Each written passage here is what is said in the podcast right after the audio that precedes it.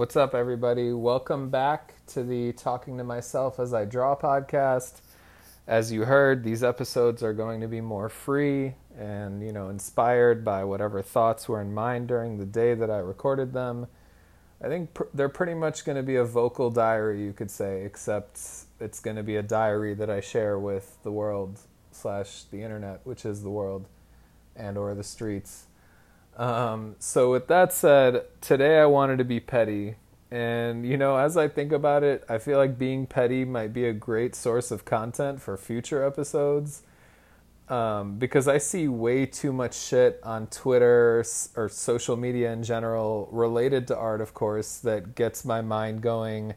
And, you know, just, I just get these petty thoughts. And sometimes I'm having conversations in my brain about them, and I'm like, why don't you just put this shit out? Um, you know, sometimes it's, sometimes it's just like, uh, it's just like a what the fuck moment. So anyway, let's get petty. And also, I don't really care what anybody says or thinks. All great creatives are petty. Um, Da Vinci and Michelangelo weren't holding hands singing Kumbaya in the Renaissance, bruh. Like, just trust me, do your Googles. They pushed each other sometimes through pettiness. Um, but, I mean, in this case, I don't know if I'm pushing the artist I'm about to be going in on. It's, it's more so, I mean, just call it hating. I'm hating. I'm a hater, straight up. So let's get into it. Um, I've been consistently seeing an artist posting, you know, mediocre, basic art daily, pretty much, on Twitter, right? I mean, what else is new? It's it's Twitter. You're going to see the good, the bad, and the basic in this case. And there's a difference between artists that are still growing and those that are just making the most regular, generic shit you've ever seen with no plans for growth in sight. And I mean, I'm I'm telling you, it's a difference. It's not like I'll never be going in on somebody that's like really trying to hone their skills and improve and has something to say. That'll never be the case. Um, and you might say, why can't you let the basic generic guy live too? But whatever. It's it's like, oh, let people live, let people do their thing. It's all about expressing yourself. Well, yeah, but as an artist with vision for what you'll leave behind for people to look at a thousand years from now, you can't help but get irked at when you see the mediocre get eaten up by the masses. And I mean, it's one thing if you're seeing some B S get more likes or retweets than your greatest shit, because, I mean, that really doesn't mean anything. People are generally tasteless idiots who gravitate to familiarity, so it's whatever. I, I mean, that alone deserves an episode. The episode about how tasteless and basic the masses are, coming to your ears real soon. Um, but anyway, like I said, it's one thing to see higher social stats um, on some basic shit, but it's another thing when you see that basic, mediocre shit sell, and sell consistently.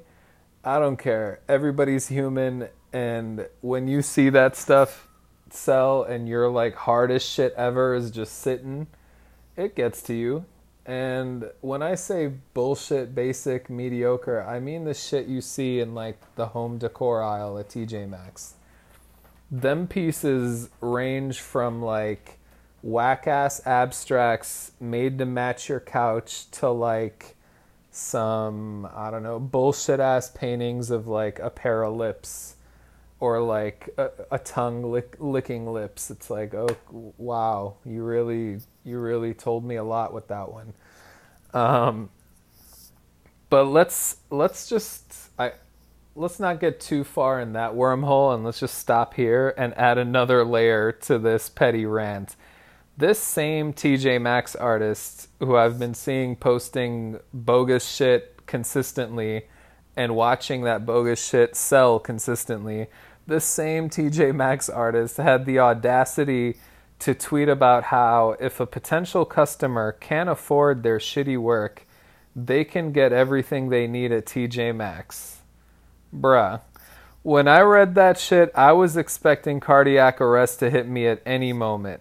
For one, I've mentally archived this person as a T J Maxx artist for months now.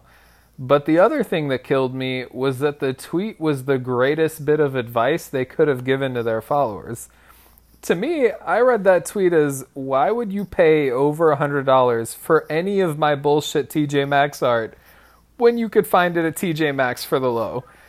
I mean, when I first read it, I was about to retweet and tell the artist to preach until I realized who the author of the tweet was. I'm like, oh... what? I'm like, this bum-ass T J Maxx artist with no, you know, vision, who cranks out six whack paintings a week, like, this person is saying this? Oh my god. And, and then I just started having this conversation in my head, so I had to share it, of course. Um, I mean, all I gotta say, like, my fellow artists and creatives, like, for one... six mediocre paintings a week just ain't it, bruh. Especially if it's like six all-purpose, random-ass pieces that don't tell me anything beyond the fact that you know how to add colors to a canvas. Like, who the fuck are you? What the fuck do you have to say? Can I look at your work and see you? Like, if the answer is no, then your shit is whack to me, period. And I'll end this petty rant at that. Like, it's just period. Like, the the artists I respect are the ones where I see their work and I'm like, that's so-and-so. It, it might not always have to say something, but it's just like, it's like unique to that person. And it doesn't, and it doesn't have to be like the greatest technically. Just show some fucking style. Like, do like show me some personality, you know? I don't know. That I think I think we could end the rant at that.